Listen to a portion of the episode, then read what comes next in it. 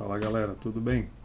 Aqui é o Ruizão e você está ouvindo Brasil Fantasy Football, o seu podcast sobre fantasy futebol no Brasil. E o assunto de hoje é o impacto das escolhas de draft no fantasy futebol, para ligas de draft e para ligas Dynasty. Antes de começar, a gente tem uns recadinhos para você. Já deu 5 estrelas pra gente no Apple Podcasts e no Spotify? É rapidinho, é de graça e ajuda muito a gente a continuar fazendo o nosso trabalho. E marca aí na sua agenda que nessa quinta-feira, dia 5 de maio, tem live com o mock draft de calouros, para você se preparar para os seus drafts nas suas ligas Dynasty. Segue a gente no YouTube, curte o vídeo, liga as notificações e traga as suas perguntas. E a gente começa a brincadeira pela AFC South, do Jacksonville Jaguars, que a única escolha de draft foi o running back Snoop Conner, na quinta rodada, escolha número 154. A sua escolha não muda muito o cenário do time, já que o ataque dos Jaguars já tinha sido montado nos dois anos anteriores. No ano passado, com o quarterback Trevor Lawrence e o running back Travis Etienne, ambos escolhas de primeira rodada, só que o Etienne não jogou ano passado, e nesse ano, com a chegada dos free agents Christian Kirk, o wide receiver, e o tight Evan Ingram. Eles se juntam ao já veterano James Robinson, running back, entrando na sua terceira temporada, que deve dividir o volume com o Travis Etienne no backfield.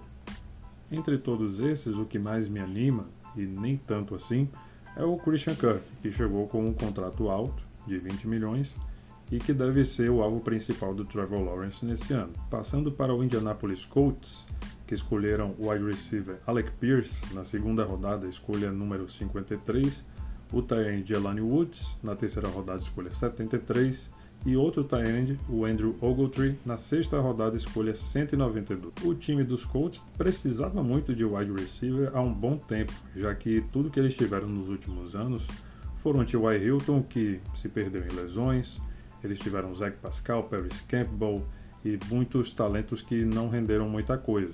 Basicamente foi o Michael Pittman que conseguiu render alguma coisa nesse ataque, chegou em 2020 junto com o Jonathan Taylor, foram escolhas de segunda rodada daquele ano, e o Alec Pierce chega com capital de draft muito parecido. Então acredito que ele tem um impacto imediato nesse time, além de que ele conta com o Matt Ryan, que chegou na Free Agents desse ano de 2022 e é um cara que usa melhor os wide receivers em comparação a outros QBs que estavam no time, né?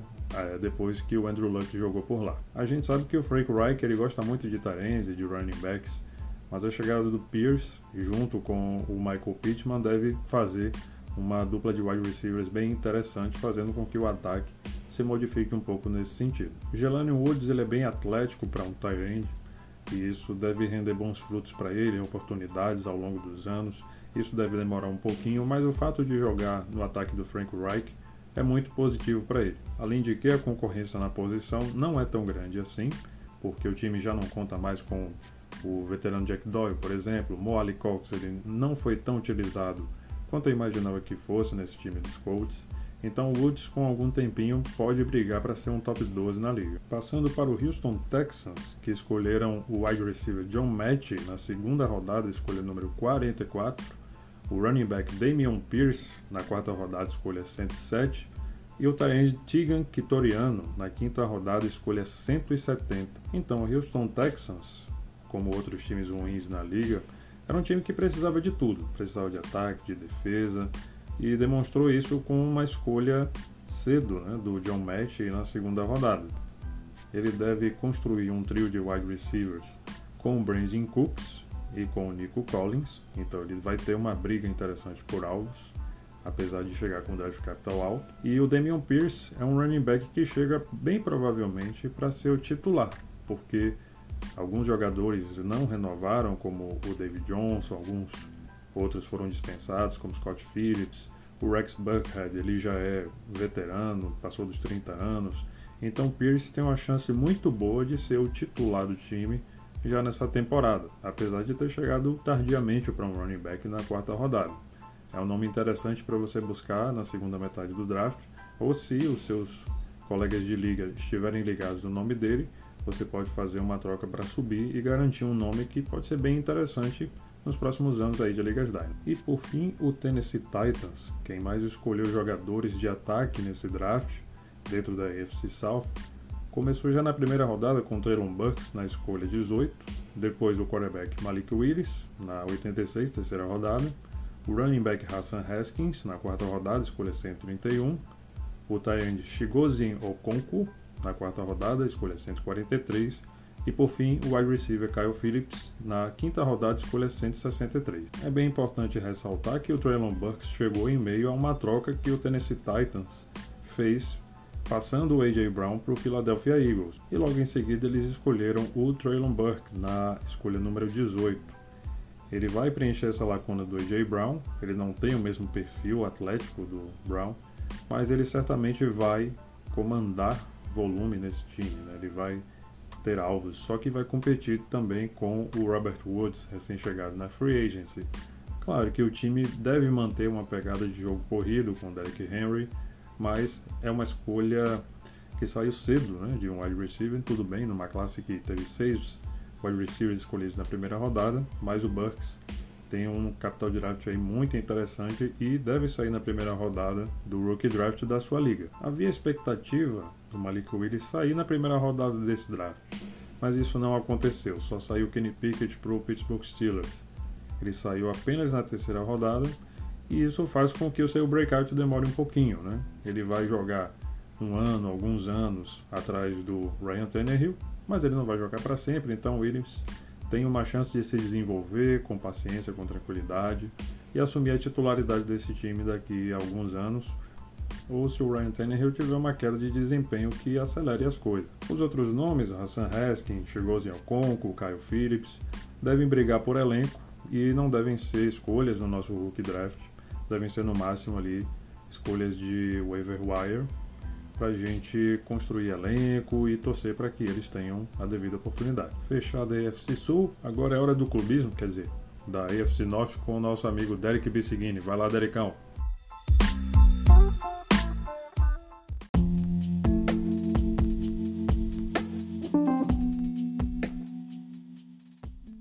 Fala pessoal, aqui é o Derek do Brasil Fantasy Football e hoje eu vou trazer um recap de como foi o draft da AFC North do ponto de vista de fantasy.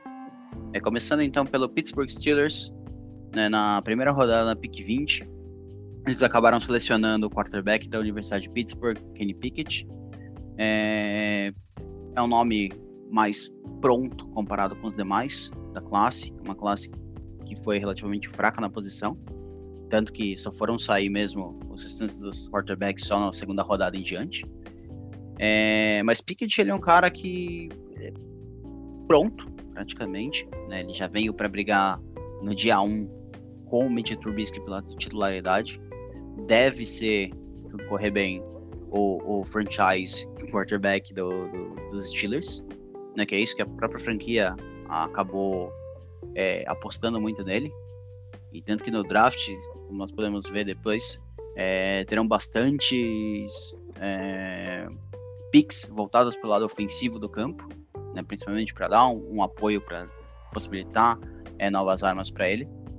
Mas do ponto de vista de fantasy, eu acredito que ele deve ser um quarterback é, comparável com Ryan Tannehill, alguma coisa do tipo. Um Ryan Tannehill um pouco mais jovem. É, deve sair nos, nos, nos, drafts de Superflex. Eu draftaria ele por volta da, da pick 1.6, 1.7, por aí. E acho que para mim seria o único quarterback que de fato valeria a pena é, draftar na primeira, segunda rodada. Os demais, se eu draftasse, eu draftaria tudo na terceira ou quarta rodada. Né, mas do ponto de vista é, deles exclusivamente, é, Pickett é um cara que, é, apesar de ter um teto baixo, ele é um cara que não costuma cometer tantos erros assim, ele tem uma mobilidade ok. É, a OL dos Steelers, apesar de não ser nenhuma maravilha, é, teve.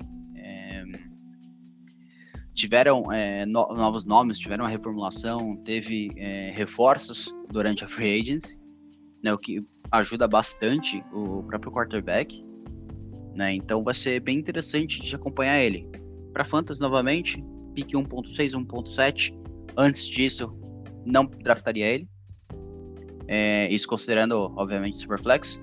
Para ligas de 1 QB, eu consideraria segunda, terceira rodada por aí, lá para 2-7, 3-1, né? Algo nessa linha, caso você precise realmente de, de, de quarterback. É, seguindo então, na segunda rodada, na pick 52, nós tivemos George Pickens, né, de, da Universidade de Georgia, que é, se não fosse a lesão dele, e alguns problemas extra-campos também com relação à atitude, alguma coisa assim, é, ele seria um cara que bem cotado para a primeira rodada, para o primeiro round, né? Então, ainda mais considerando o, o carimbo, qualidade, selo Steelers de draftar wide receiver, é um nome bem interessante. Ainda assim, é, para fantasy, né? Por conta que lá temos é, Pat Fremouth, uh, Deontay Johnson, Chase Claypool, agora o George Pickens e mais para frente vamos falar também do Calvin Austin, né? Então acaba sendo um, um corpo de recebedores relativamente grande, por mais que obviamente tenha saído o Juju Smith-Schuster e também é, Ray McLeod e por fim é, James uh, Washington, James Washington, né, que esses dois últimos é, não não traz muita muita consideração, né, um peso pouquíssimo ali no, no, no roster dos Steelers. É, Pickens é um nome bem interessante. Eu acho que seria possível draftar ele no final da primeira rodada, pick 1.10, 1.10 2.12, é, até 2.5, até ele deve sair no máximo até ali, imagino, nesse range. É um cara que eu gosto bastante, né? Ele ele, ele é um cara que alto, forte, né? Praticamente um concorrente entre aspas com com, com Chase Claypool, que deve perder um pouco de valor por conta disso.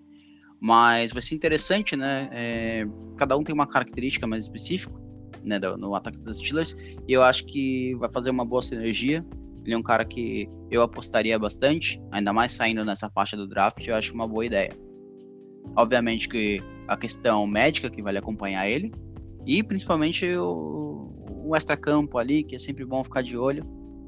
Pode acontecer alguma confusão, alguma coisa assim, né? Ainda mais jogador de NFL, já viu, né? Na terceira rodada, eles foram né, com Dermarvin Leal, né, do Texas A&M, defensive end. Então, para quem gosta de IDP, tá aí um nome interessante, né, terceira rodada pick 84.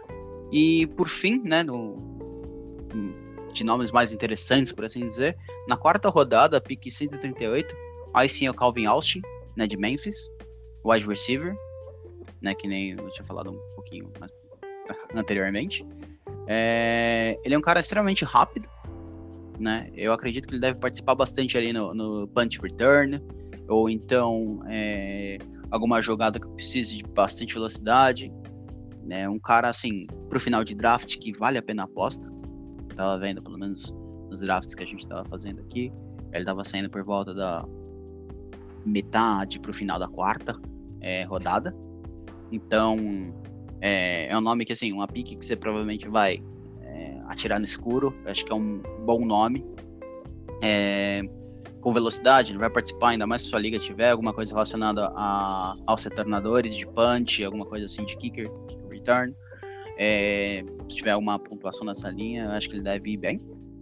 E no geral, acho que ele deve, deve ser um cara que, que se eles utilizarem bem a velocidade dele, é, vai ser interessante. Na sexta rodada, né, porque eles não porque os Steelers não tiveram na, na quinta, é, na pick 208, tem o Connor Hayward, que ele, que ele acaba sendo um. de Michigan State, ele acaba sendo um tight end barra fullback, mas ele faz várias é, posições diferentes. Ele também retorna é, punch e por aí vai. Então ele é um cara que pode ser trabalhado de diversas formas.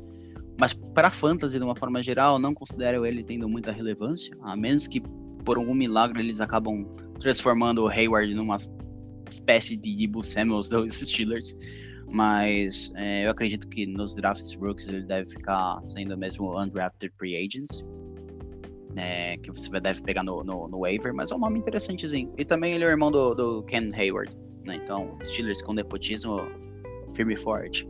É, nos round 7 nós temos um Mark Robinson, que é um linebacker, novamente para você que curte IDP. É, mas não é nenhum nome assim brilhante. Sinceramente, é, não espero muita coisa dele. E por fim, na 241, também sétima rodada, o Chris é, Oladokun, quarterback de South Dakota. É, ele deve ser praticamente um quarterback para practice squad, teoricamente é, o forte dele ele deve ser emular os jogos do Deshaun Watson e do Lamar Jackson, né, que são os rivais de divisão, é, de uma forma para os Steelers se preparar melhor contra esses jogos, mas para a questão de fantasy é, ele é nulo.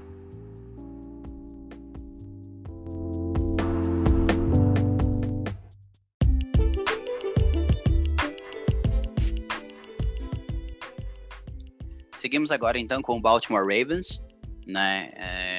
Ravens fizeram um excelente draft, né? Pegaram caras que é, foram caindo no board, que tem bastante é, talento, mas a grande maioria é, foram jogadores de defesa ou então de OL.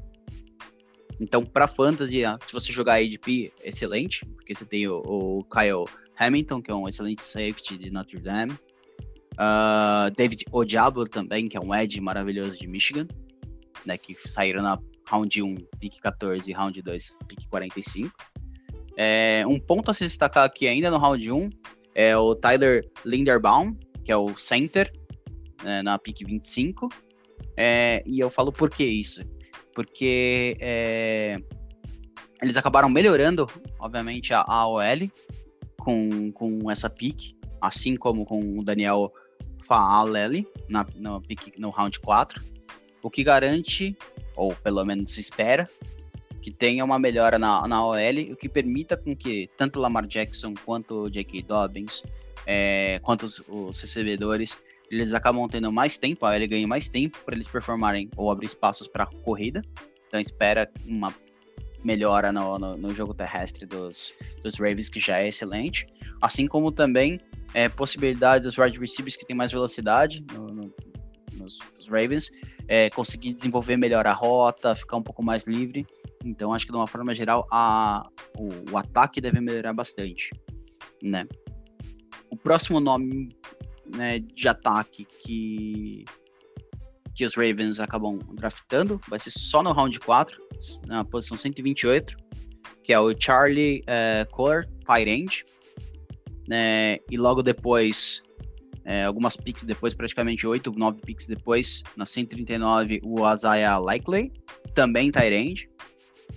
É, eles provavelmente devem ser algum, algo mais né, voltado para bloqueios do que propriamente um recebedor.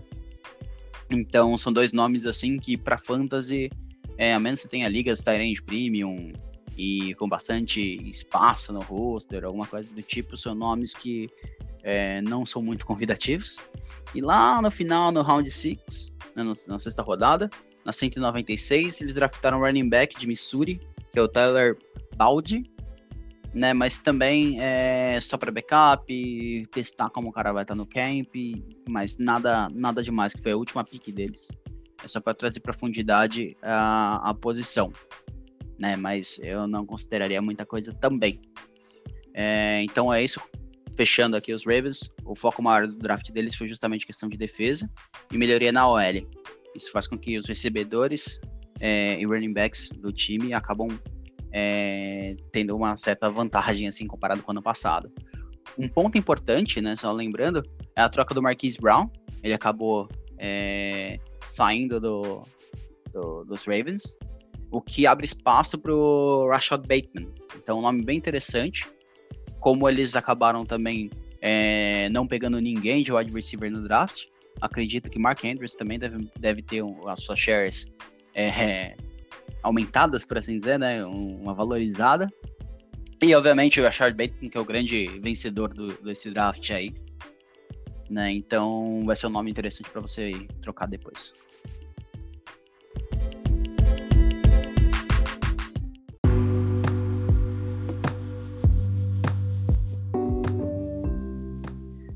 Vamos agora com os vice-campeões Cincinnati Bengals.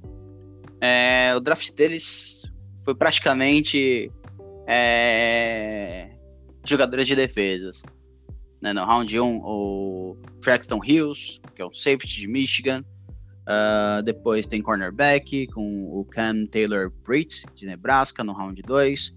Zach Carter, defensive tackle da Florida, no round 3. Round 4, um guard, para ajudar justamente ali na OL, que é o Cordell Volson, de North Dakota. Uh, no round 5, mais um safety de Tulsa, uh, Tyson Anderson. E por fim, no round 7, just um, um edge, que é o Jeffrey Gunter, de Coastal Carolina. É, então foi um draft extremamente defensivo, que era o que eles estavam com mais necessidades. Em ligas é, você jogue com defesa, defesa como um todo. Eu acho que deve dar uma boa melhorada na defesa do Bengals.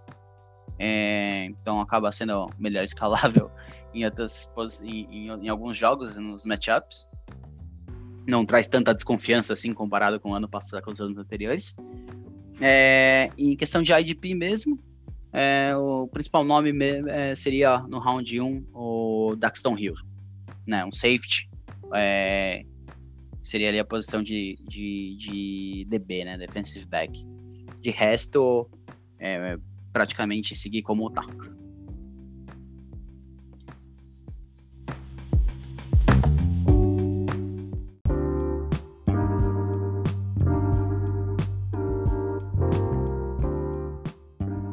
E para fechar a divisão, nós temos o Cleveland Browns, né, que só foi ter pique a partir do round 3. Eles tinham três picks de round 3, duas picks de round 4, uma pick 5, uma pick 6 é, e duas picks de round 7. Né, eles começaram com um cornerback e um defensive end, que eram posições carentes né, no, na defesa deles. Eles estavam bem espaçados com relação a isso. É, e o primeiro jogador de ataque, propriamente, que eles pegaram, foi na pick 99, é, David Bell, de Purdue, wide receiver, que apesar do combine dele ter sido é, horrível, é, até eu tive, poderia ter um combine mais atlético que ele. Foi, foi assim, triste. Mas ele é extremamente talentoso, né? Então. É... David Bell é um cara que sobe bastante no, no, draft. Eu draftaria ele na, no final da primeira rodada, no final da primeira pick, né, do primeiro round, né, na 1.12, ou então ali na faixa de 2.4, 2.5. Eu e o Edu somos, somos dois caras que gostam bastante dele. Gostamos ainda mais do, do landing spot dele, justamente para receber bolas do é, Deshaun Watson. É uma com, comparação, assim, provavelmente seria algo como um Jarvis Landry 2.0, que acabou saindo justamente de Cleveland. Né? É, tanto que Cleveland não está tendo bons recebedores, ele deve chegar já para ser titular, para participar bem com, com os targets, que ele vai disputar com Anthony Schwartz e com o Donovan Peoples Jones, ou seja, é, pra, se não me engano, ele deve ter o maior capital de draft do que os outros dois. Então, teoricamente, ele já chega para ser titular, para receber bastante bola e ainda bola de qualidade é, que vem do The Show. É, de, fora isso, né, questão de ataque, nós temos só na pick 5 o Jerome Ford, de Cincinnati, né, um running back, da Universidade de Cincinnati. Acabou sendo draftado pelos Browns, mas seria mesmo só para ter é, um complemento um, um, atrás de Nick Chubb, Karen Hunt. Uh, então, não, não acredito que deve ter muita chance, a menos com relação à lesão, alguma coisa assim. Eu considero ele como, é, como não draftável no, no, no nosso dra rookie draft. Na, no round 6, mais um wide receiver, que é o Michael Woods, de Oklahoma.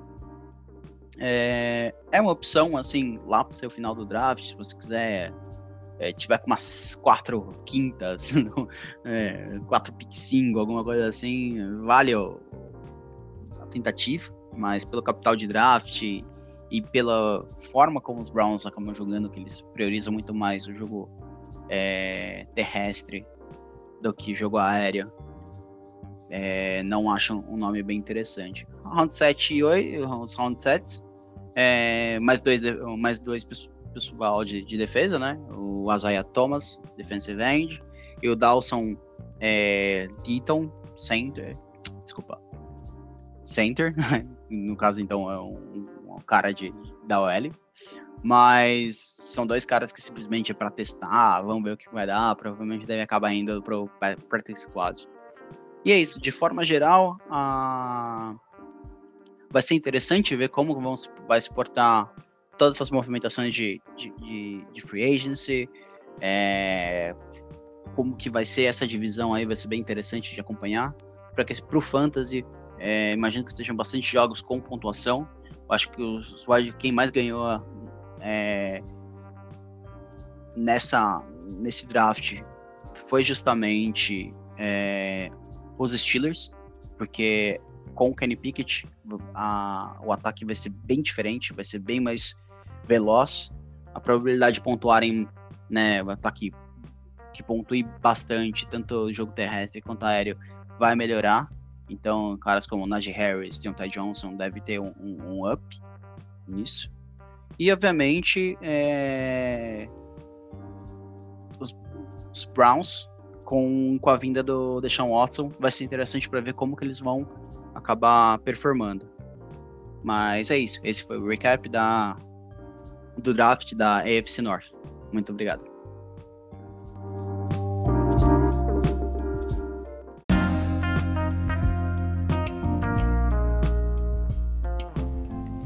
Valeu, meu querido Lord Inglês Derek Bissigini.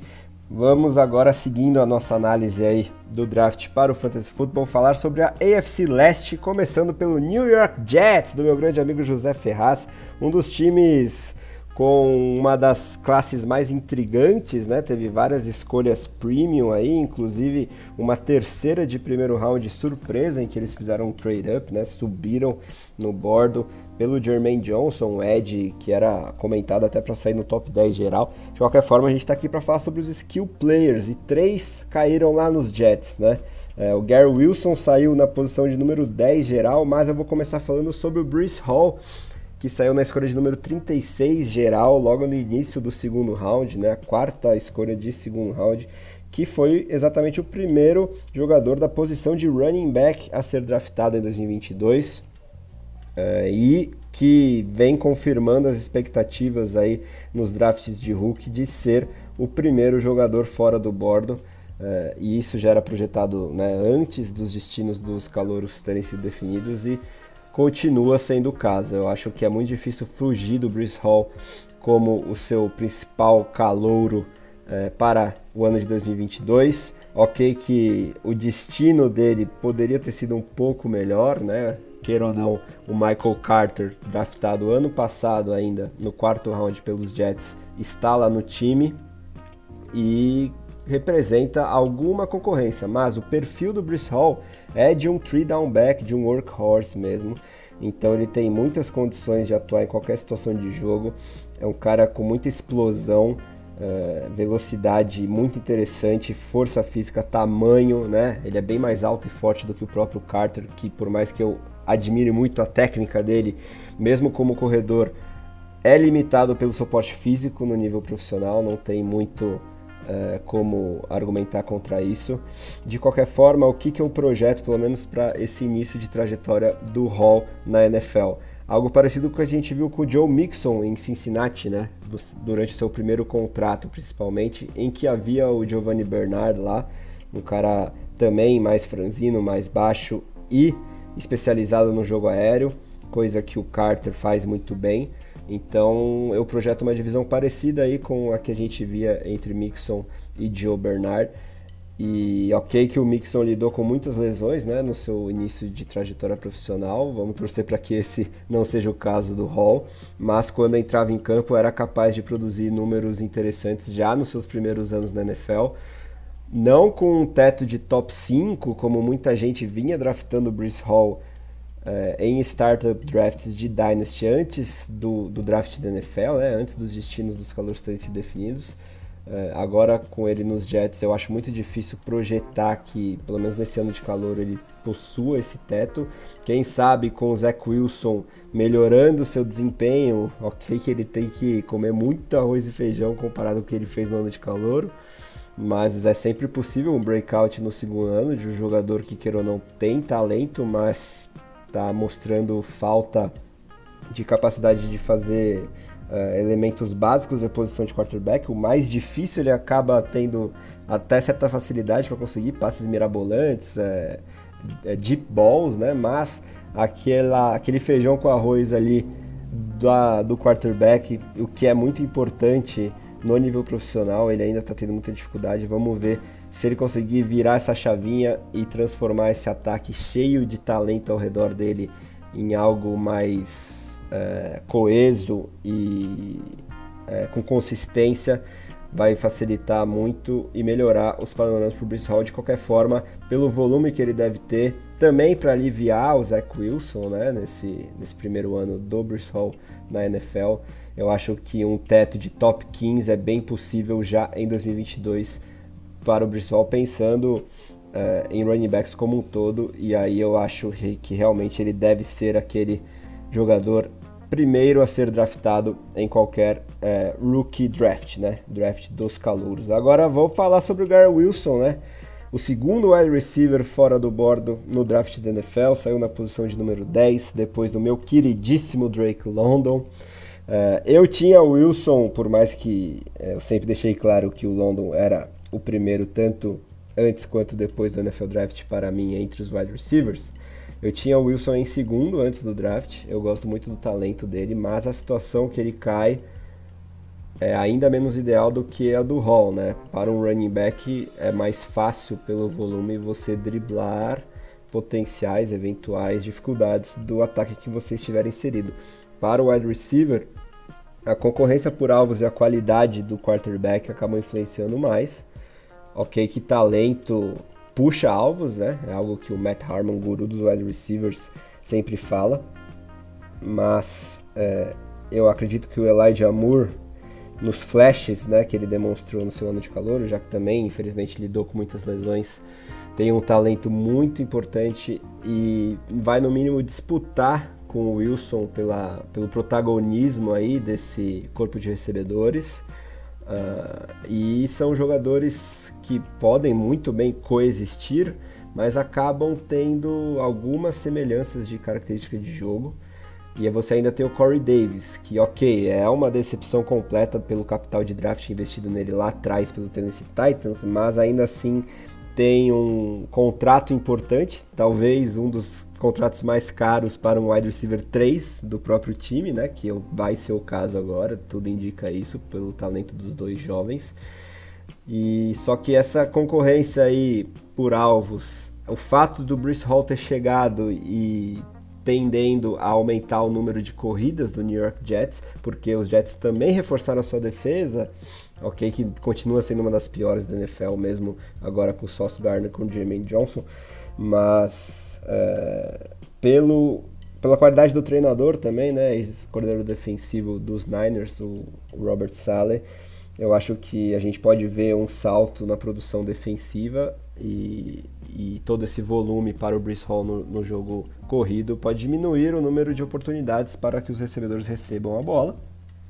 E aí vai ser complicado que o Gary Wilson consiga algo mais do que um wide receiver 2 baixo aí nos seus primeiros anos de NFL nessa situação. Se o Zach Wilson der aquela virada de desempenho bem brusca, aí sim a gente pode ver tanto ele quanto Elijah Moore com pa panoramas ainda melhores. Mas eu, por essa situação toda e por esse destino do Wilson, acabei colocando ele é, para baixo na minha lista de wide receivers.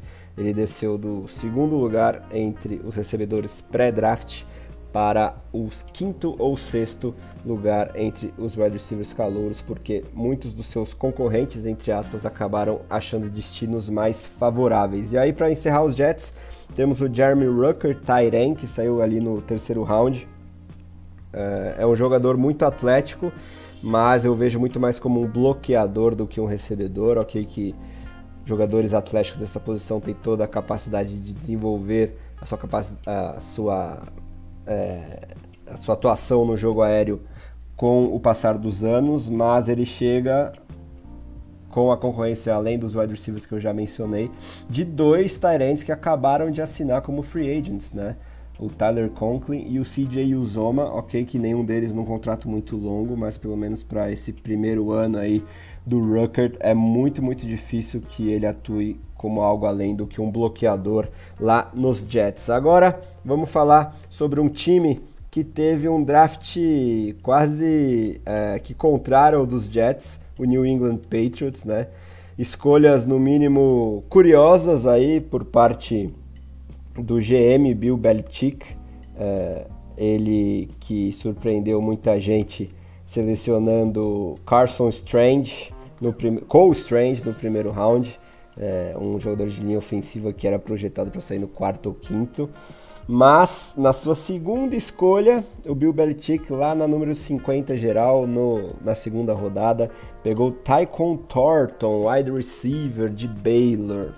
Era um cara muito pouco projetado para sair onde saiu também. Também era projetado para sair no quinto, sexto round. Mas o, o tio Bill mostrou confiança nele. É um cara que se destaca essencialmente pela sua velocidade. Aí a gente fica na dúvida se é, ele pode desenvolver as outras capacidades, capacidades técnicas para saber usar essa velocidade. Não basta você ser muito rápido e ser colocado num campo de futebol americano para receber bolas, porque se fosse esse o caso, era só é, é, recrutar todos os melhores corredores olímpicos do mundo e colocar como wide receiver na NFL, né?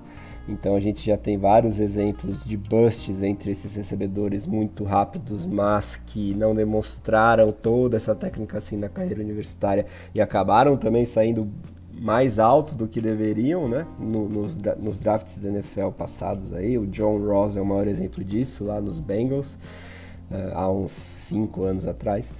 E agora temos aí o Tyquon Thornton, que quem sabe pode quebrar esse paradigma. É, eu li que muitos outros times também tinham ele muito mais alto nos respectivos boards do que os analistas projetavam. É, é um cara que vem lá de Baylor, teve bons números no seu último ano universitário, mas é muito difícil a gente saber se vai dar certo, ainda mais jogando num ataque que, ok, vai mudar de coordenador ofensivo, mas nunca foi muito pródigo a ter jogadores explosivos, né, recebedores especialistas em passes em profundidade. Vamos ver se o Thornton muda isso, até porque o Mac Jones não é daqueles quarterbacks afeitos a, co a, correr riscos, o que também diminui um pouquinho as perspectivas para o Thornton. Então, de tudo isso, é no máximo um, uma aposta de quarto round ali, começo de quarto, final de terceiro round de rookies, pelo capital de draft investido, porque eu acredito que se ele tivesse saído ali no quinto, sexto round como era projetado, a gente estaria falando que era um jogador simplesmente para atuar como retornador na NFL, né? Que é mais ou menos esse o capital gasto nesses jogadores rápidos e mais especializados nessa função. Vamos ver se o Thornton queima a nossa língua. Tivemos também é, nos Patriots dois running backs selecionados. Parece que o Kyle Shanahan e o Bill Belichick combinam para é, acumular o maior número de running backs possíveis. Então, o Pierre Strong, que é um jogador interessante, saiu no quarto round para os Patriots. E depois o Kevin Harris no sexto round, ele que é de South Carolina. O Harris eu acho que tem muito mais cara de special teamer mesmo. É, a gente sempre viu running backs atuando aí no, nos times especiais, que é algo que os Patriots historicamente, principalmente com o Bill Belichick, é, valorizam bastante. Né, jogadores que, que podem ser especializados aí exatamente nos times especiais. O Brandon Bolden é um dos maiores exemplos, né? Ele ficou por anos lá nos Patriots e sendo um dos capitães do time é, com uma função muito importante nos times especiais e era um running back, né? Ele até atuou um pouquinho como third down back nessa última temporada pela lesão do James White, mas ele fez a carreira como jogador de times especiais e eu acho que é mais ou menos o que o Kevin Harris chega para fazer. Agora, o Pierre Strong me lembra muito o que aconteceu com o próprio Damian Harris, né? É um jogador que tem características até parecidas com a do, do Harris e o Harris esperou a sua vez, né? É, esperou ali o Sonny Michel realmente mostrar que foi draftado muito acima do que deveria ter sido, mas nos primeiros dois anos de carreira do Harris, ele nem era relacionado pelos Patriots, mas é, o Bill Belichick manteve ele ali no, no, estaleiro, esperando a sua vez, até que ele assumisse o protagonismo do backfield. Considerando que o Ramondre Stevenson chegou também ano passado e está na frente nessa fila aí, e o Harris chega para o seu último, muito provável, ano nos Patriots, né? O último ano de contrato dele de calouro. não deve renovar. É, então a gente deve ver o Stevenson assumindo e depois, quem sabe daqui a uns dois anos, o Pierre Strong chega para ocupar essa vaga que era do Stevenson.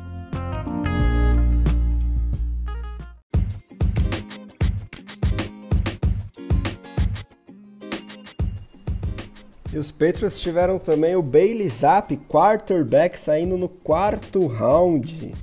Antes de Carson Strong, por exemplo, que nem foi draftado, assinou com os Eagles como undrafted free agent. É, considerando que o Mac Jones está indo só para o seu segundo ano, não pense que o Zap demonstra qualquer tipo de ameaça ao Jones, mas chega para ser o backup, né, o reserva imediato. É provável que nesse primeiro ano, né, 2022, ainda haja um veterano ali para fazer essa função de substituto imediato, mas o Zap pode vir a ser é, esse reserva do Mac Jones é, exatamente logo depois dele, a partir de 2023. Então vale aquela aposta só de final de Rookie Draft em Liga Superflex, nada além disso. Vamos então agora falar sobre o Miami Dolphins que foi um time que quase não apareceu no draft, né? É, não tinha escolhas muito altas, nem de primeiro nem de segundo round, exatamente pela troca é, pelo Tark Hill, né? E outras movimentações que o time já havia feito antes. E lá chegou um jogador da posição de wide receiver no, no quarto round, o Eric Ezukanma, mas tendo que concorrer ali com o próprio Tark Hill, com Jalen Weddle, com Mike Gesicki, é, com o Cedric Wilson, que chegou dos Cowboys, muito difícil ter qualquer esperança aí no Ezukanma, mas se você gostar aí da tape dele, quem sabe uma última escolha geral ali no Rookie Draft valha essa aposta. Até porque um capital de draft nem tão baixo assim no quarto round, quem sabe ele surpreende, consegue assumir uma vaga de terceiro recebedor ali, usurpando o Cedric Wilson. E tivemos um quarterback também, Skylar Thompson, de Kansas State, para os Dolphins na sétima rodada, mas muito difícil projetar qualquer relevância desse jogador, considerando que o Ted Bridgewater chegou para ser o reserva imediato e quem sabe até disputar a posição com o Tua Tango Vailoa lá em Miami. Fechando a AFC Leste, vamos falar do Buffalo Bills, que draftou uh, no segundo round James Cook, o irmão de Dalvin Cook, na escolha de número 63 geral, uma das duas que o time tinha aí na segunda rodada. É um time que visitou e recebeu visitas de muitos jogadores da posição, então é importante a gente saber disso, né? Que eles tinham outras opções, tais como Isaiah Spiller a essa altura, né? Uh, Zamir White, uh, Brian Robinson, mas eles escolheram James Cook como o terceiro jogador da posição de running back a sair do bordo, uh, só depois do Brice Hall e do Ken Walker. Então, eu gosto desse capital de draft, né? Porque capital de draft e utilização de running backs tem muita correlação, né? Você não gasta uma escolha muito mais de primeiro, mas também de segundo no running back para não utilizá-lo. E considerando que a concorrência não é das mais fortes, por mais que o Devin Singletary tenha demonstrado sinais de vida aí no final, na reta final da última temporada, ele por dois anos antes disso, né, teve problemas para né, demonstrar qualquer relevância um pouco maior, principalmente para o fantasy. Então, o Cook, que é um especialista em jogo aéreo, é, quase certamente o melhor nesse aspecto da classe, mas que não é dos caras mais fortes e tendentes a quebrar tackles, é, chega numa situação interessante, principalmente ligas PPR. Uh, eh, a gente tem que lembrar que o Brian Dable, coordenador ofensivo, agora é ex-coordenador defensivo dos Bills, agora é treinador do New York Giants. E o novo coordenador ofensivo é um cara de mais conservadorismo, talvez, nas chamadas e que é mais afeito, consequentemente, ao jogo terrestre. Então, se a gente projetar que teremos pelo menos nesse início, uma espécie de comitê com o Singletary provavelmente tendo as carregadas é, nos early downs e o James Cook assumindo mais o papel de third down back. Uh, para ligas PPR ele, ele acaba preponderando mais, mais. Só que se eles fizerem um bom trabalho físico com o Cook, para que ele ganhe massa muscular e consiga é, ser mais utilizado com confiança nas corridas, a gente pode ver, pelo menos a partir de 2023, ele assumindo realmente a condição de, de titular, né, de principal corredor da equipe. É, e se eles utilizaram o esquema de outside zone, né, uh, para corridas para, para as laterais ali da linha ofensiva, acho que isso seria ainda melhor para o James Cook, que deve iniciar a sua trajetória no NFL como um running back 3 para o Fantasy, com perspectivas de ser um running back 2 uh, para ligas PPR e se algo acontecer com o Singletary ou ele mesmo conseguir realmente usurpar uh, todos esses toques do Singletary já no temporada de calor, pode quem sabe flertar com o top 15 ali principalmente em ligas que pontuem por recepção.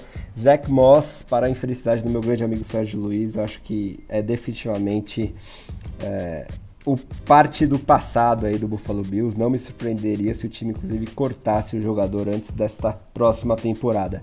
É, lá nos Bills também tivemos Khalil Shakir, que é um jogador que eu gostava muito como prospecto, como um sleeper, mas ele tem um capital de draft menor do que eu esperava, saindo só no quinto round. É um slot receiver, né? É, que chega num time com muitas bocas para alimentar, né? Agora, além do James Cook, que vai roubar uns targetzinhos, é, principalmente ali da galera do slot, que era é, ocupado pelo Cole Beasley e agora será ocupado em 2022 pelo Jameson Crowder. Também o Dawson Knox, né, que teve seu breakout em 2021, o Tyren. Então vai ser muito difícil o Shakir conseguir ver muitos alvos aí, pelo menos nesse começo de trajetória dele profissional. Até porque a gente tem que lembrar que Stephon Diggs renovou o contrato muito bem renovado e o Gabriel Davis chega como um dos principais breakout candidates aí, candidatos a breakout neste ano de 2022. Então, é isso para a nossa querida AFC Leste. Vou passar a bola para o meu grande amigo Caio Bretas, o galã do Brasil Fantasy Football. Vai lá, Bretinhas.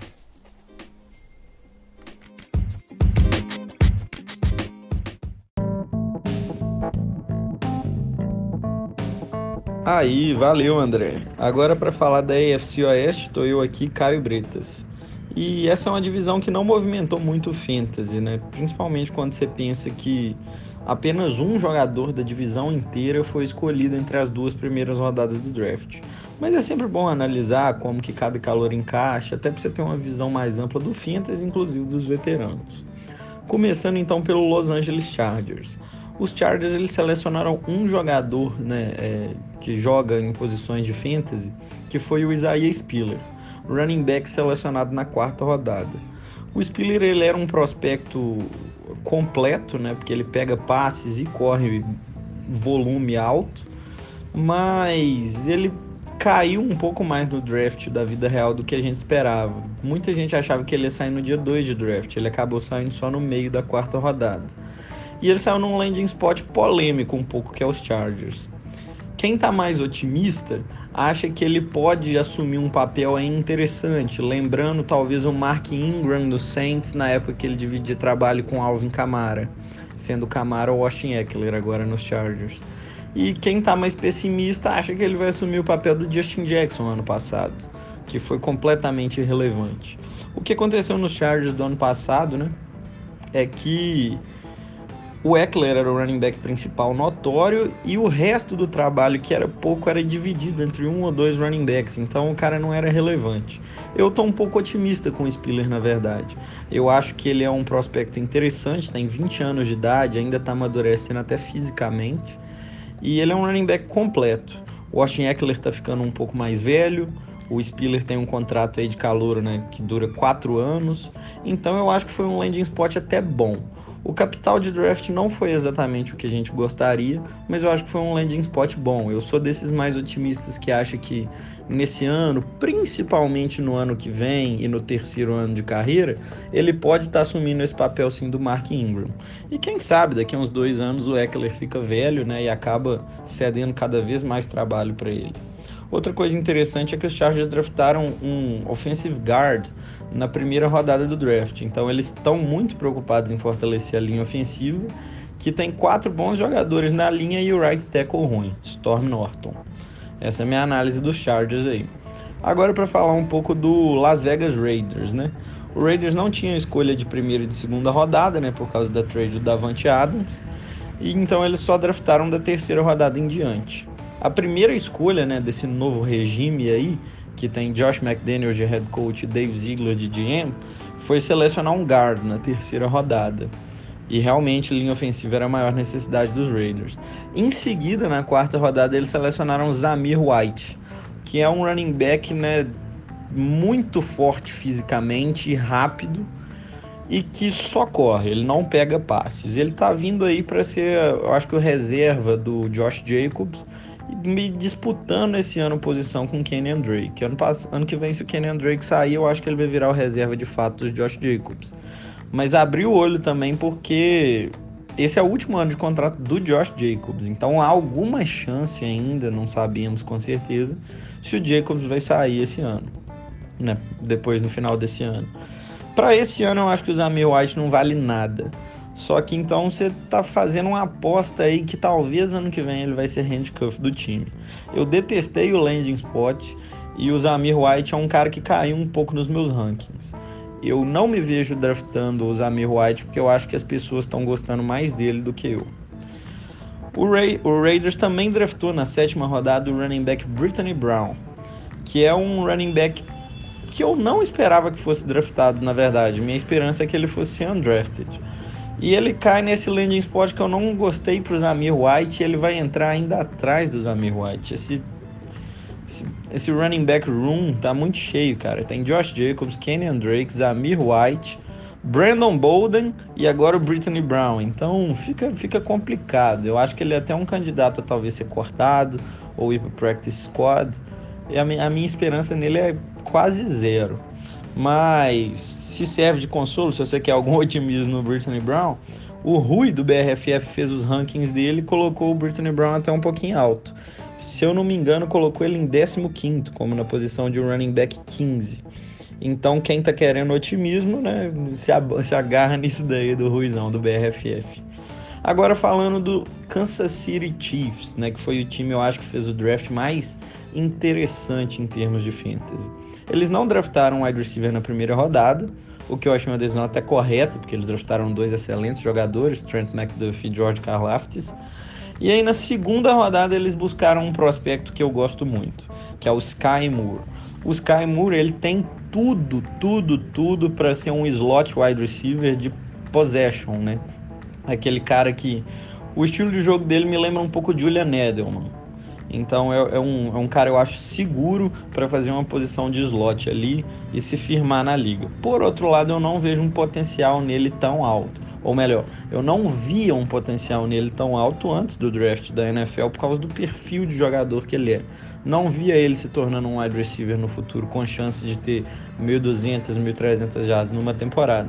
É isso que ele caiu no melhor landing spot possível, que é um Kansas City Chiefs que agora não tem wide receivers bons. O Kansas City atualmente está com a competição de wide receivers ferrenha. Eles têm Juju Smith-Schuster, Marcus Valdes-Scantling, tem agora o Sky Moore, tem o Michael Hardman, tem o Corey Coleman, tem o Josh Gordon. Então aí é uma grande interrogação como que vai ficar esse grupo de wide receivers entrando para a temporada.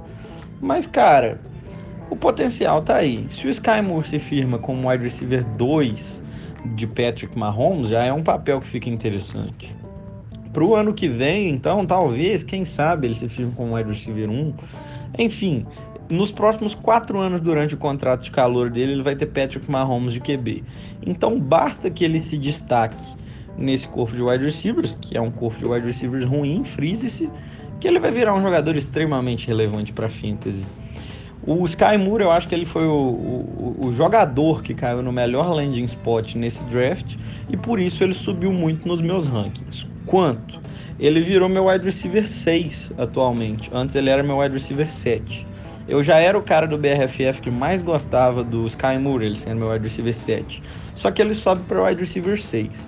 Eu já acho meio loucura já você aumentar tanto o valor do Sky Moore e draftar ele antes de um dos cinco wide receivers principais da classe que são Drake London, é, Garrett Wilson, Traylon Burks, Chris Olave e Jameson Williams. Eu acho que o valor dele não sobe tanto a ponto de ser draftado na frente desses cinco. Mas tirando esses cinco caras, o Sky Moore já é meu favorito. A outra escolha dos Chiefs que eu também acho interessante foi na sétima rodada, que eles draftaram o running back Isaiah Pacheco. Ele tem um perfil um pouco interessante para quando você pensa em, em, em prospect para running back, porque ele é muito físico. Físico no sentido de ele testou bem no combine. Ele não é um cara muito grande, pelo contrário, ele é um cara muito rápido e um pouco mais magro em, em, em termos de comparação para running back. Só que na sétima rodada, eu acho que ele vai fazer esse roster. Eu acho que ele não vai ser cortado nem vai para o practice squad.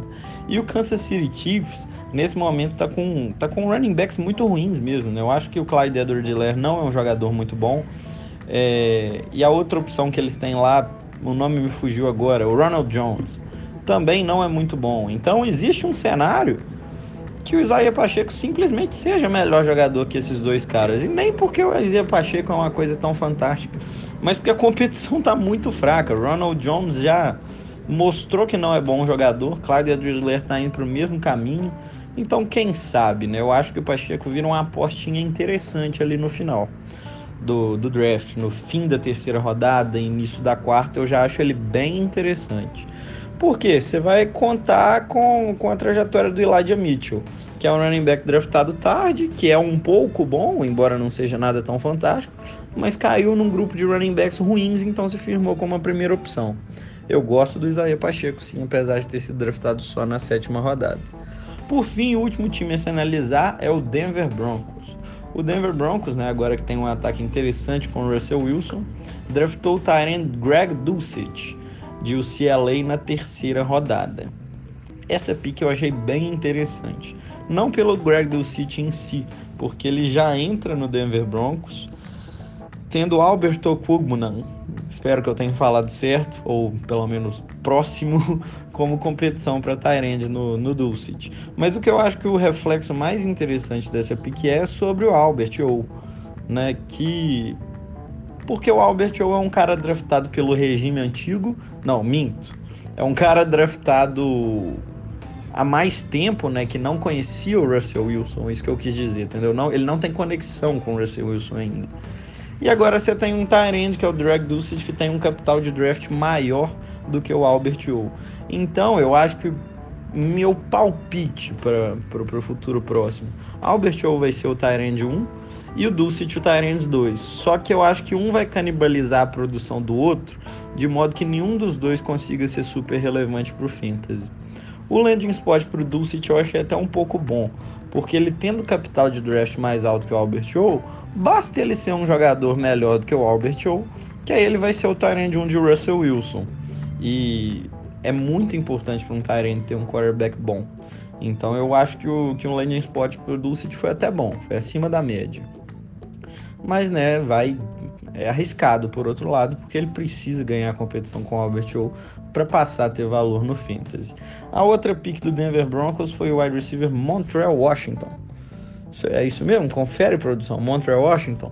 Mas é assim, é porque esse cara, uma coisa que eu achei interessante, um analista de fantasy que eu sigo, eu não me recordo quem, ele falou assim: "Pronto, Montreal Washington draftado pelo Denver Broncos na quinta rodada chegou o primeiro skill player draftado que eu nunca ouvi falar na minha vida. E é isso, o Montreal Washington era um cara cogitado para ser undrafted e foi draftado na quinta rodada pelo Denver Broncos, que já tem um grupo de wide receivers muito cheio. Eles têm Cortland Sutton, Jared Judy, Tim Patrick, KJ Hamler e agora o Montreal Washington. Então, assim, eu não vejo fácil o Montreal Washington virando o wide receiver 4 desse time, nem nesse ano, nem em 2022, nem em 2023. Somando isso tudo, eu acho que ele é um cara undrafted. Então, com isso tudo, eu encerro minha análise da AFC Oeste e agora eu passo a bola para o André novamente para ele falar da próxima divisão. Valeu, André. Tamo junto.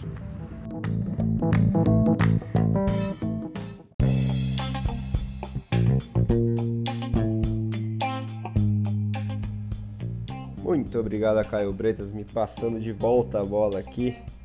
André Amaral novamente no pedaço dessa vez para falar sobre a NFC Norte.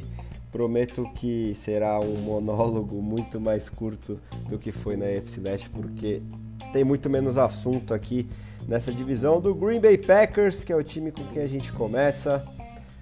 Muita gente imaginou que eles fossem atrás de um recebedor no primeiro round, mas o valor do Christian Watson, que chegou na segunda escolha do segundo round, não é de se jogar fora, muito pelo contrário, até porque Green Bay deu um trade up pelo jogador, né? Uma troca para cima e fez ele catapultar nos meus rankings, já que é o, a situação em que claramente há mais alvos disponíveis né, para o impacto imediato de um calouro. Christian Watson, por outro lado, é um prospecto muito polarizante, né? Parece que ou você ama ou você odeia o jogador. Ele chega de North Dakota State, né, que era a mesma universidade do Trey Lance, por exemplo.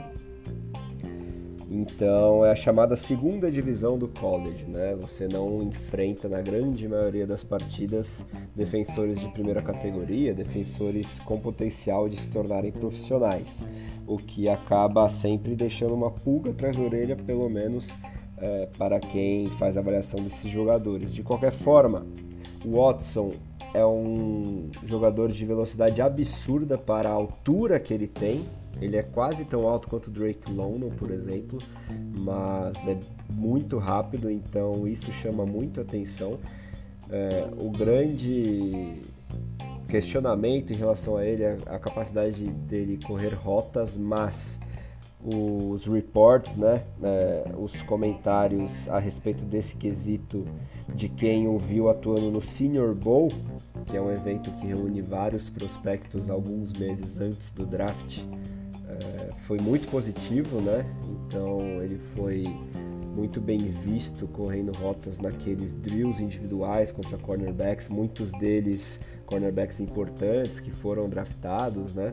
Inclusive na primeira rodada. Então esse é o copo meio cheio aí em relação ao Watson, mas o que mais me agrada sem dúvidas é a situação, né? Receber passes do Aaron Rodgers depois de Davante Adams ter saído com toda aquela target share que ele carrega, tendo como principais concorrentes Allen Lazard, que a gente sabe que tem o seu brilho, mas um teto limitado, e Sammy Watkins, que a essa altura da carreira todo mundo sabe quem é o jogador. Então, eu particularmente me animo bastante uh, fez esse landing spot fez com que o Watson subisse para a terceira colocação nos rankings de recebedores calouros para mim, que estou sempre atrás do upside, né? Eu confesso que o piso dele não é dos mais altos, mas o teto com certeza é. Então, se você for um pouquinho mais afeto aos riscos aí, quiser deixar passar Gary Wilson, Chris Olave, Jameson Williams, e apostar aí nesse destino muito interessante do Christian Watson, vem comigo porque é isso que eu estou fazendo nos rookie drafts. É, fora isso, lá nos Packers a gente teve é, outros dois wide receivers draftados, mas pelo capital investido e por a gente já estar tá escolado com jogadores como Equanimous Sam Brown, Marques Valdez Scantling, não me animam muito, né? Eles que saíram ali pelo terceiro, quarto round. Foi a mesma situação do Romeo Dobbs no quarto round aí. Quem sabe ele pode ser uma exceção à regra. Vale uma aposta nesse jogador a partir de um terceiro round de draft de calouros. Mas o Samori Torre, que foi draftado lá no finalzinho do draft, 258 geral, sétimo round, aí é muito provável que ele, se for utilizado, seja um jogador só de times especiais. Agora, continuando na NFC Norte, mas passando para o Detroit Lions, né? Uh, que fez um trade-up muito agressivo pelo Jameson Williams, o recebedor mais rápido da classe, um jogador com um teto absurdo realmente, mas que poderia né, ter caído numa situação um pouquinho melhor, pelo menos no curto prazo, porque Detroit não investiu num quarterback. Quando exatamente fez essa movimentação da última escolha da primeira rodada, número 32, para número 12, muita gente imaginou que fosse por um quarterback, mas não, foi pelo Jameson Williams, é, garantindo aí o jogador numa corrida de recebedores que foi iniciada com o Drake London na 8, continuou com o Gary Wilson na 10, Chris Olave na 11, e aí eles quiseram garantir o Williams. É, que vai chegar machucado né, nos primeiros meses dele de NFL. É, não deve estrear na semana 1 em 2022, mas acho que no mais tardar no meio de outubro ele já vai estar disponível aí. Num ataque em que tinha o Amon Hassan Brown despontando, mas eu acho até bom para é, o Sam Brown e também para o TJ Hawkinson a adição do Williams, porque cria aquela ameaça em profundidade, faz com que as defesas tenham que se espalhar mais e gerando, consequentemente, mais espaços no meio do campo, que é onde atuam é, esses jogadores. Né? O Amon Hassan Brown gosta de receber é, screen passes, principalmente, assim como o Rockson, sendo Tyrene, atua ali na faixa do slot. Então, se a gente vir aí, quem sabe, o Jared Goff soltando um pouquinho mais o braço, ele que é um cara muito conservador por questão psicológica, acho que de mentalidade de jogo, mais do que tecnicamente, porque ele tem um braço forte sim. Se ele começar a utilizar finalmente esse braço com consistência, Jameson Williams pode se beneficiar, mas a esperança maior é que Detroit em 2023, 2024, no mais tardar, é, selecione aí também via draft um quarterback com mais upside, né, com mais atributos que casem com o jogo do Jameson Williams para quem sabe ele se tornar uma estrela no médio prazo. Para o curto prazo, não tenho tanta confiança assim, mas se você tiver paciência, a aposta no Williams é muito válida. Quem sabe ele perca um pouquinho de cotação aí com GMs mais ansiosos nos primeiros dias dele na NFL e aí você consiga comprar ele na sua Liga Dynasty na baixa. Fora isso, lá nos Lions tivemos mais um skill player selecionado, que foi o James Mitchell Tyren no round 5, mas já tendo Hawkinson lá, é muito provável que esse jogador atue é, prioritariamente como bloqueador, nada por aqui em relação a fantasy. O que também parece ser o caso nos outros dois times da divisão. É, no Chicago Bears, talvez valha a aposta em Velus Jones, wide receiver, que era uma das principais carências da equipe que, é, que este que vos fala torce, né? Mas preferiu investir na secundária, né? Com Kyler Gordon e Jaquan Brisker, é, um cornerback e um safety, antes de draftar aí alguma arma a mais para Justin Fields, que está precisando de armas, né? Ele tem ali Darnell Mooney, Cole Kmet, que ainda não se provou, mas é um dos candidatíssimos a breakout aí uh, em 2022. Acho que quanto mais a gente se aproximar da temporada, mais você vai ouvir esse nome sendo comentado. Então, enquanto ele ainda está debaixo do radar aí, acho que vale também você ir atrás do Kmet na baixa, porque tem muitas oportunidades à disposição desse jogo aéreo. E que, que, quem é Velus Jones, né, draftado no terceiro round pelos Bears?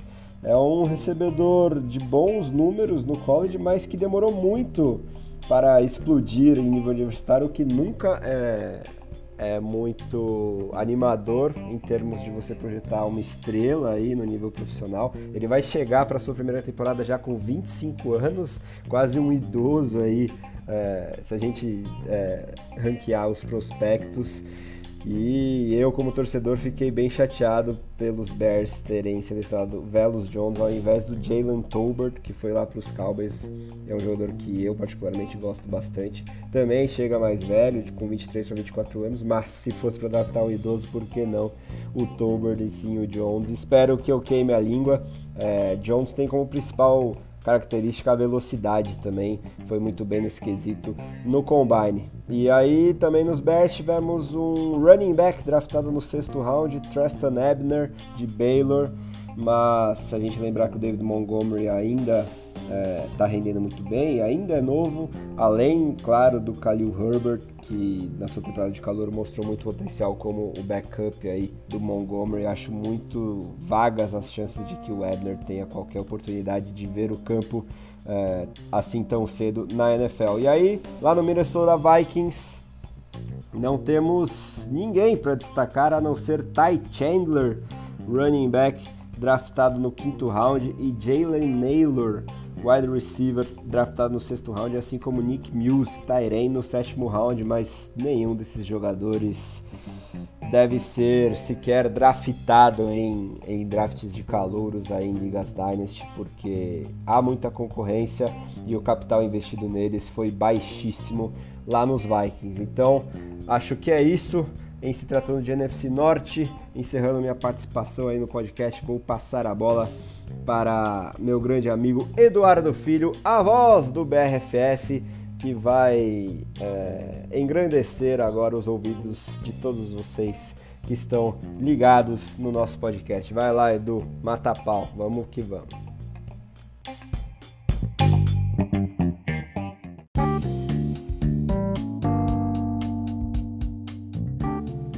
Valeu, André. É sempre um prazer estar aqui para falar de NFL mais uma vez, ainda mais desse conteúdo que eu gosto bastante, que é o NFL Draft. É, falar de lane spots, falar de fit, é uma coisa que eu gosto bastante de falar.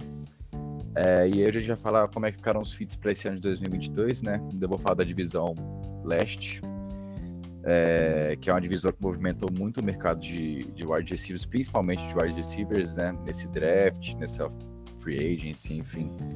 É, primeiro eu vou começar falando do, do, Dallas Cowboys, que trocou o Amari Cooper, né, na free agency. Eles perdem o seu, que era mais ou menos o seu wide receiver número um no começo da temporada passada e tudo mais, mas acho que o Sid Lamb, até pelo talento, vai, ele já tinha vencido o Amari Cooper. E agora os, os Cowboys ainda selecionam o Jalen Tolbert na, de South Alabama com a 88, parece que é 88 geral na terceira rodada. É, sinceramente, era um cara que eu esperava que saía antes, ia sair bem antes.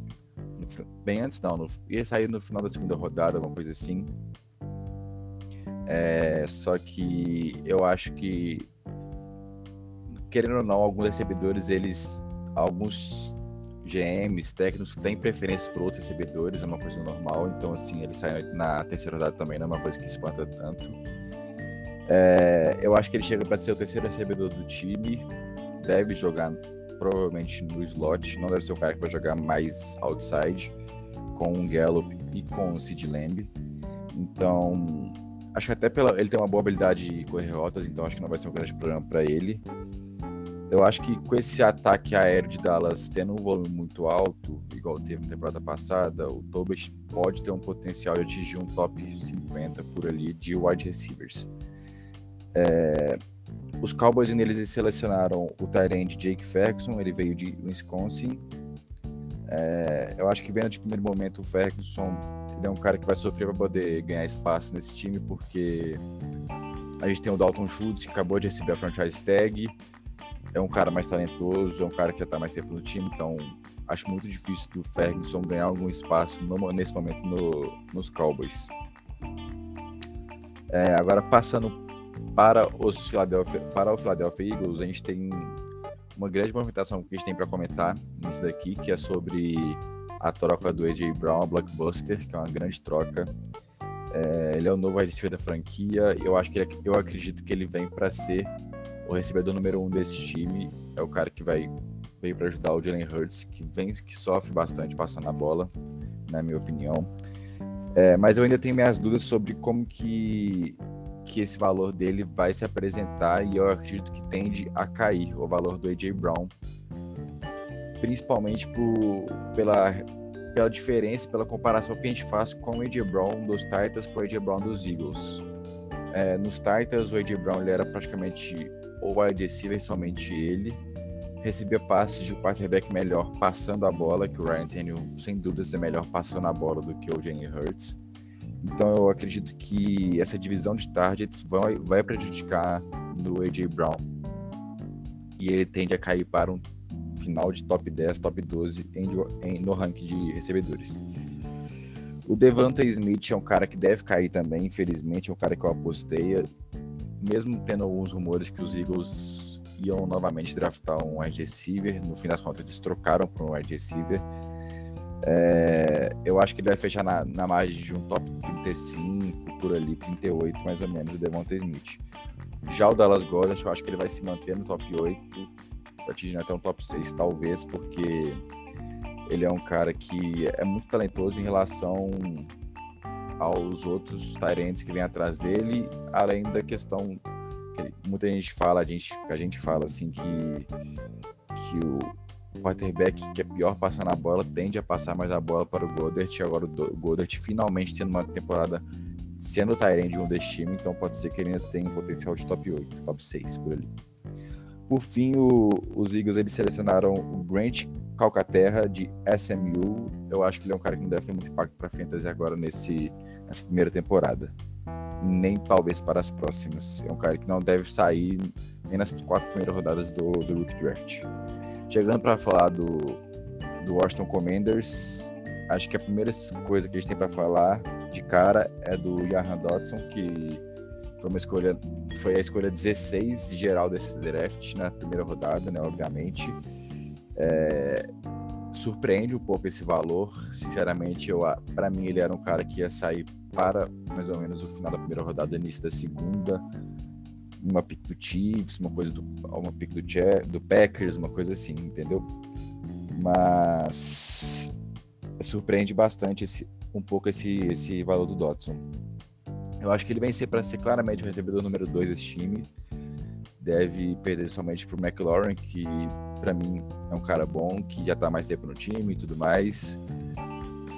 É, desconsiderando o fato do, do ter toda essa questão contratual, dessa briga contratual dele. Então, se o McLaurin for jogar, eu acho que o Dodson vem para ser o recebedor número 2 desse time. É, eu acho que vai depender muito também do, do Carson Wentz, porque como o Carson Wentz vai desempenhar, isso influencia bastante o, o Dodson, influencia bastante o McLaurin, enfim, influencia muito o recebedor, né? Como o recebedor pontua.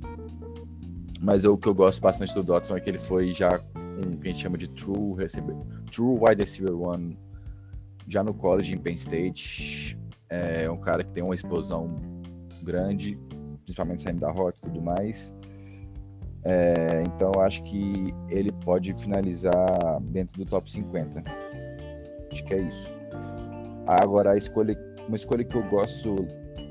Ah, uma coisa do Dotson que eu queria falar também, que ele é, deve sair no final da primeira rodada ou início de segunda nos rookie drafts. É, agora uma escolha que eu gosto bastante é a do Sam Howell. É um quarterback que pode evoluir no sistema de ataque da NFL não sabemos como vai ser o Carson Wentz, como ele, se ele vai desempenhar só esse ano, se ele vai jogar o próximo ano, como vai ser. Mas tudo indica que essa escolha talvez o, os, o Commanders não acredite tanto assim no Carson Wentz. É, ele é um cara que saiu né, na, no round 5, na escolha 144, um cara que pode ser um estilo para o Rook Draft, principalmente pelo capital de draft da NFL que foi utilizado, o capital de draft que foi muito baixo utilizado nele. Então eu acho que assim, ele perde um certo valor, ele perde um certo hype, então assim, eu acho que ele pode ser um estilo que ele provavelmente vai sair como quinto quarterback selecionado somente nesses rookie drafts. Então, eu acho que pode ser um estilo legal para você utilizá-lo nas próximas nos próximos anos em Dynasty. Ainda, o, os Commanders eles selecionaram o Brian Robson Jr., com a escolha 98 geral na, roda, na terceira rodada. É, particularmente é uma escolha que eu não gosto muito, porque é um cara que, entrando, ele abaixa o valor do Anthony Gibson e não ganha o valor necessário para a gente poder apostar nele. É, ele vai reduzir o trabalho do, do, Gibson, como eu falei, não vai ter um volume que vai credenciá-lo para cima de algo tipo um top 50, um top 45 assim, de running backs. Eu, é uma escolha que eu não gosto muito, é um cara que eu estou evitando no, no rookie draft. Por fim, os Commanders eles selecionaram o, o Tyrant Cole, Cole Turner na quinta rodada com a escolha 149 geral. Ele, tem um, ele é um cara que tem um bom tamanho para Tyrant recebedor. É, sofreu com lesões no, vai entrar, pode entrar no lugar do Logan Thomas, que sofreu com lesões no último ano. Então, eu acho que assim, pode ser um cara pra gente ficar de olho, talvez selecionar no final da quarta rodada do Rookie Draft. Podemos ficar de olho do Cole Turner. É, agora, para finalizar essa divisão, vou falar do, do, do Giants, que selecionou o grande nome assim pra gente poder falar é o Wondale Robinson, que, que eles selecionaram na, na 43 geral, que foi, foi na segunda rodada. Ele é um recebedor de baixa estatura, um cara que provavelmente vai jogar no slot. A coisa que mais me preocupa, na verdade, dessa escolha é que os Giants já têm um monte de recebedor. Assim, nenhum recebedor muito talentoso, mas já tem um monte. Tem o Kenny Golladay, tem o Kadar Stoney, Sterling Shepard, Darius Slayton e agora o Wandale Robinson. Onde que a gente vai encaixar esse Wandale Robinson? Onde que o Brian da Boa, na verdade, vai encaixar esse Wandale Robinson? É... Então, assim, se os Giants mantiverem o Kadarius Stoney, que é um cara que também estava com polêmicas durante a off-season, ainda tendo o Sterling Shepard, que é um cara que joga no slot, eu não sei se eu gosto tanto assim do, do Wandale Robinson, mas do lado positivo, é um cara que os Giants gastou um capital de draft muito alto os Giants gastaram a segunda rodada, a escolha 43. Ou seja, ele ganha esse valor no rookie draft pelo capital que ele teve, que foi gastado nele. Portanto, eu acho que ele deve sair mais ou menos no meio para o final da segunda rodada do rookie draft. Mas o meu valor seria na, no início da terceira rodada, por conta dessa, dessa questão do, de ter muito recebedor, né, de ter o Daniel Jones, que é um cara que a gente não sabe o que vai acontecer com ele se ele vai conseguir evoluir nessa temporada, se ele vai jogar mal novamente, quem vai ser o quarterback dos Giants após o Daniel Jones, que deve sair no final dessa temporada por não renovar o quinto ano. Então, assim, é, é uma, eu acho que o Andrew Robinson, eu, não, eu evito um pouco o Andrew Robinson. É, por fim, os Giants eles trouxeram ainda o, o Daniel Bellinger na quarta rodada na escolha 112 geral assim, a gente vê o corpo de Tyrands do, dos Giants, a gente vê Rick Seals Jones, que é o Tyrande 1, é um cara que sofre com lesão, é um cara que não é muito talentoso, na minha opinião. A gente vê o Jordan Akins, que é um cara tão, tão pouco talentoso quanto o Rick Seals Jones. Então a gente pode, pode ser que o Giants aposte um cara mais novo, igual o, o Daniel Bellinger. É um cara que não, que não, é um, não foi um notório recebedor na, na no college, na universidade, mas ele pode se desenvolver para isso na NFL. Talvez no final de quarta rodada seria uma coisa legal pro, pro Bellinger sair no Rookie Draft. Aí chegando ao fim dessa divisão, eu vou passar a bola para o meu amigo Júnior Mendonça, torcedor do São Francisco 49ers, foi clubista, selecionou a NFC Oeste para poder falar nesse podcast. E é isso, um abraço e com você, Júnior.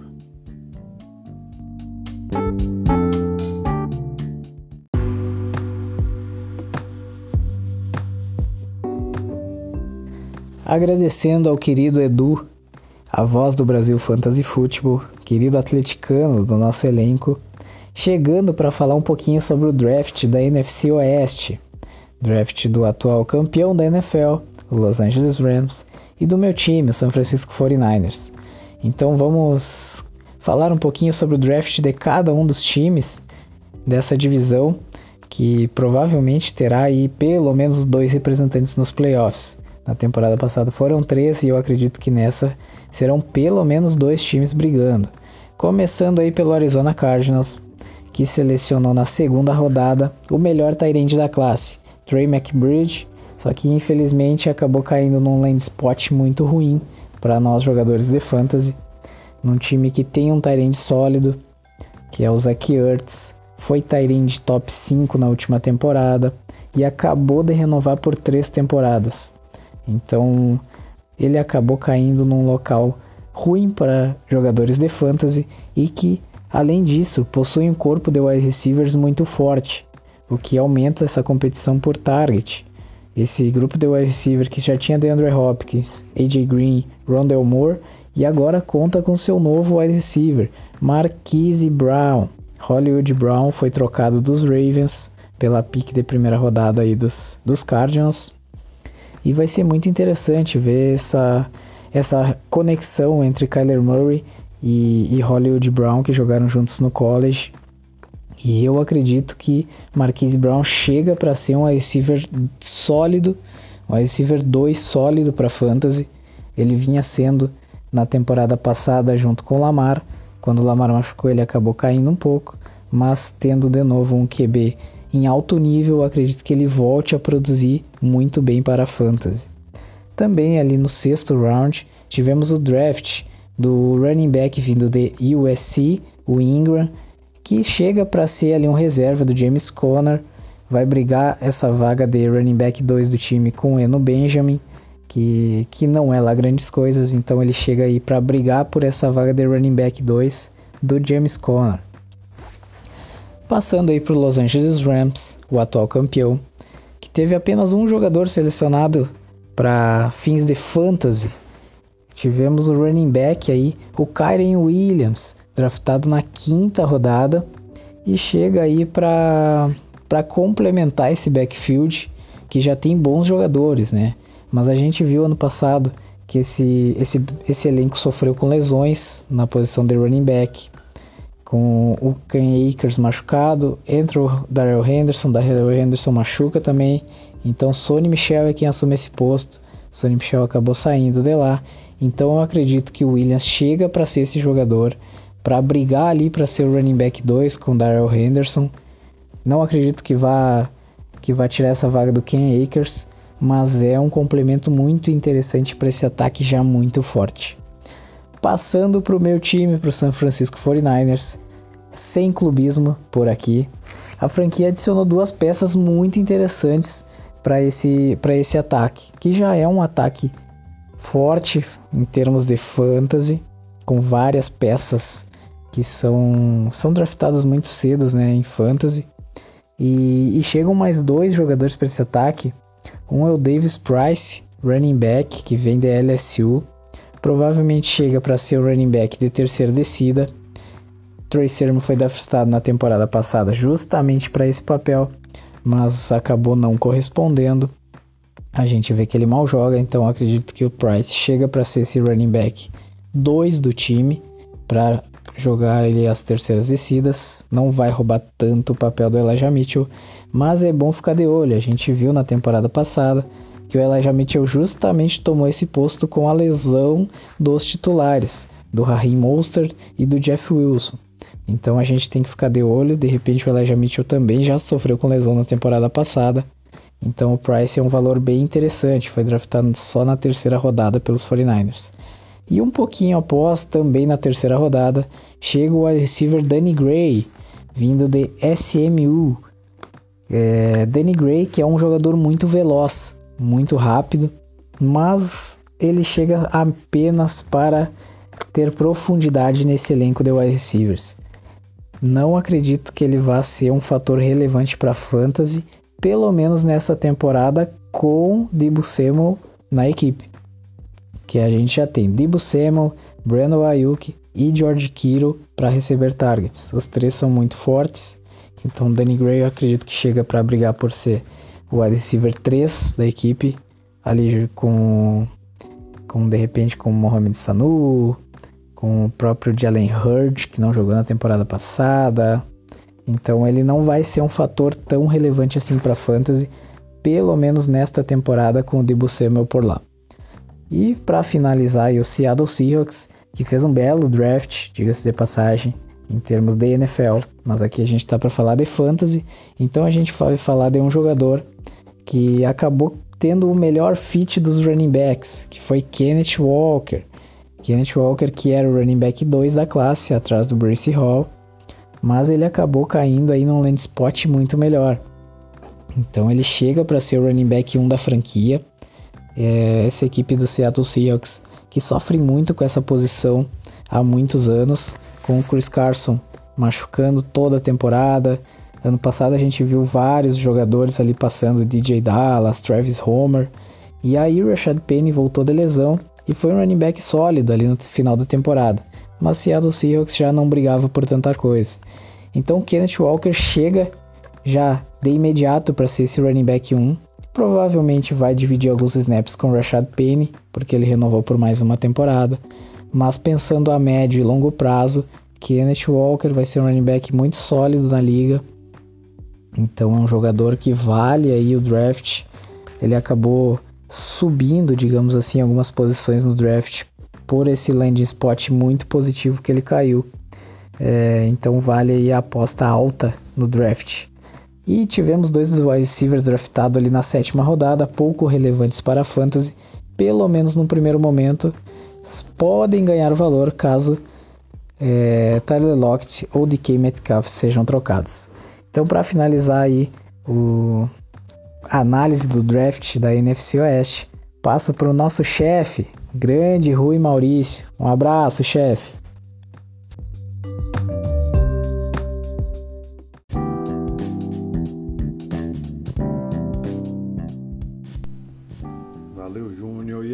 Gente fecha o nosso podcast com a NFC South do Atlanta Falcons, New Orleans Saints, Tampa Bay Buccaneers e Carolina Panthers. O Atlanta Falcons foi o time que quantitativamente mais investiu em ataque. Escolheu Drake London na primeira rodada, escolha 8 geral. Depois o quarterback Desmond Reader na terceira rodada, escolha 74. Running back Tyler Algier na quinta rodada, escolha 151. E o tight John Fitzpatrick na sexta rodada, escolha 213. Pois é, o Atlanta escolheu muitos jogadores e precisava. Depois que perdeu Matt Ryan e Julio Jones, ídolos históricos do time, eles vão dar lugar ao quarterback Desmond Reader e o wide receiver Drake London. London, por sinal, foi o primeiro jogador de ataque que saiu nesse draft, como eu já falei, na oitava escolha geral, e vai ser importante nesse ataque desde a semana 1 ao lado do Kyle Pitts, o talento que saiu na quarta escolha geral do ano passado. Desmond Reader é, para mim, o segundo QB com mais chances de iniciar uma partida em 2022, depois, claro, de Kenny Pickett, único escolhido na primeira rodada. Muitos o comparam a seu principal concorrente, Marcos Mariota, e ele pode vencer essa competição pela titularidade já na semana 1, desde que consiga convencer muito bem os técnicos do time de que deveria ser pego bem mais cedo no draft. O corpo de running backs deixou de contar com Mike Davis, e a gente pode ver Cordarel Patterson ou o novato Tyler Algier, que saiu na quinta rodada, no comando. Mas eu acredito que Algier corre o risco de ser um novo Javion Hawkins, aquele do ano passado que todo mundo fez aquela hype. Portanto, ele deve ser obtido em finais de draft ou waivers na sua Liga Dynasty, mas pode render muitos bons frutos pela falta de competição. No New Orleans Saints, a única escolha de ataque foi o Chris Olave, wide receiver na escolha 11 geral. E os Saints deram um recado: Olave era a peça que faltava nesse ataque. O time não contou com Michael Thomas, que se machucou e perdeu o ano passado inteiro, de 2021, e está contente com os quarterbacks que tem. Eu também estaria se tivesse o James Winston depois que fez aquela cirurgia no olho. Né? Enfim, o Olave vai jogar desde a semana 1 recebendo passes do Winston e deve fazer uma dupla interessante com o Michael Thomas. Portanto, a escolha dele na primeira rodada de um rookie draft é muito justificada porque ele vai ter volume e vai ter pouca competição, basicamente o Michael Thomas. No Tampa Bay Buccaneers, as escolhas foram o Rashad White, running back, na terceira rodada, escolha 91, o tight Cade Otton, na quarta rodada, escolha 106, e outro tight o Cole Kift, na sexta rodada, escolha 218. O running back Rashad White chega com boas oportunidades num backfield que só tinha o Leonard Fournette. Né? O time não renovou com o Ronald Jones, que saiu na free agency para o Kansas City Chiefs, e o Giovanni Bernard também não ficou no time. Então White vai ser interessante, não vai ser o running back 1 do time. Eu acredito que pelos próximos dois anos pelo menos, que devem ser os dois anos que o Fournette deve cumprir contrato lá em Tampa Bay. Mas no terceiro ano, ou se o Fournette perder jogos agora em 2022, White pode ser bem interessante comandar esse backfield, eu não tenho dúvida disso. Quanto ao talento Cade Otton, ele pode ser o próximo talento de topo nos próximos anos. Até porque o Gronk, mesmo que ele volte para Tampa Bay e jogue esse ano 2022, não vai atrapalhar o resto da carreira do novato para sempre. As medidas dele garantem um alvo sólido na red zone. Ele é bem atlético, ele tem aquelas medidas de um tight recebedor. Mas, como todo jogador de dia 3, vai precisar de paciência para se desenvolver. Então põe ali no seu elenco, se você tiver a chance, se você tiver espaço e aquela pique lá de final de draft ou quiser pegar na waiver wire e fazer com que ele se desenvolva. Se você tiver uma vaga de taxi squad, melhor ainda. Por fim, Carolina Panthers que escolheram o quarterback Matt Corral na terceira rodada escolha 94. Corral saiu tarde, assim como quase toda a classe quarterbacks desse ano, mas ele caiu numa situação favorável na minha opinião. Pelo menos para ter uma chance de começar jogando em alguma semana já de 2022. Sam Darnold não mostrou muito por onde passou, foi escolhido pelos Jets lá em 2018, não rendeu muito por lá, ainda não rendeu muito bem em Carolina, e o novato pode ganhar snaps e de repente se firmar nesse ataque. Foi uma escolha inclusive do Felipe Vieira em uma das nossas ligas Dynasty. Foi clubismo? Foi, mas é um analista muito bom de novatos. Eu acredito nele e eu já acreditava também no Matt Corral só pelo lugar onde ele saiu. E é isso, meu povo. Continua com a gente no site, nas redes sociais e no YouTube, onde a gente vai fazer uma live nessa quinta-feira com a repercussão desse draft, fazendo um mock e mostrando para vocês como é que estão as nossas preferências, onde a gente está querendo pegar esses jogadores de habilidade nos rounds dos drafts de rooks. Um abraço para vocês, muito obrigado pela sua audiência e até a próxima.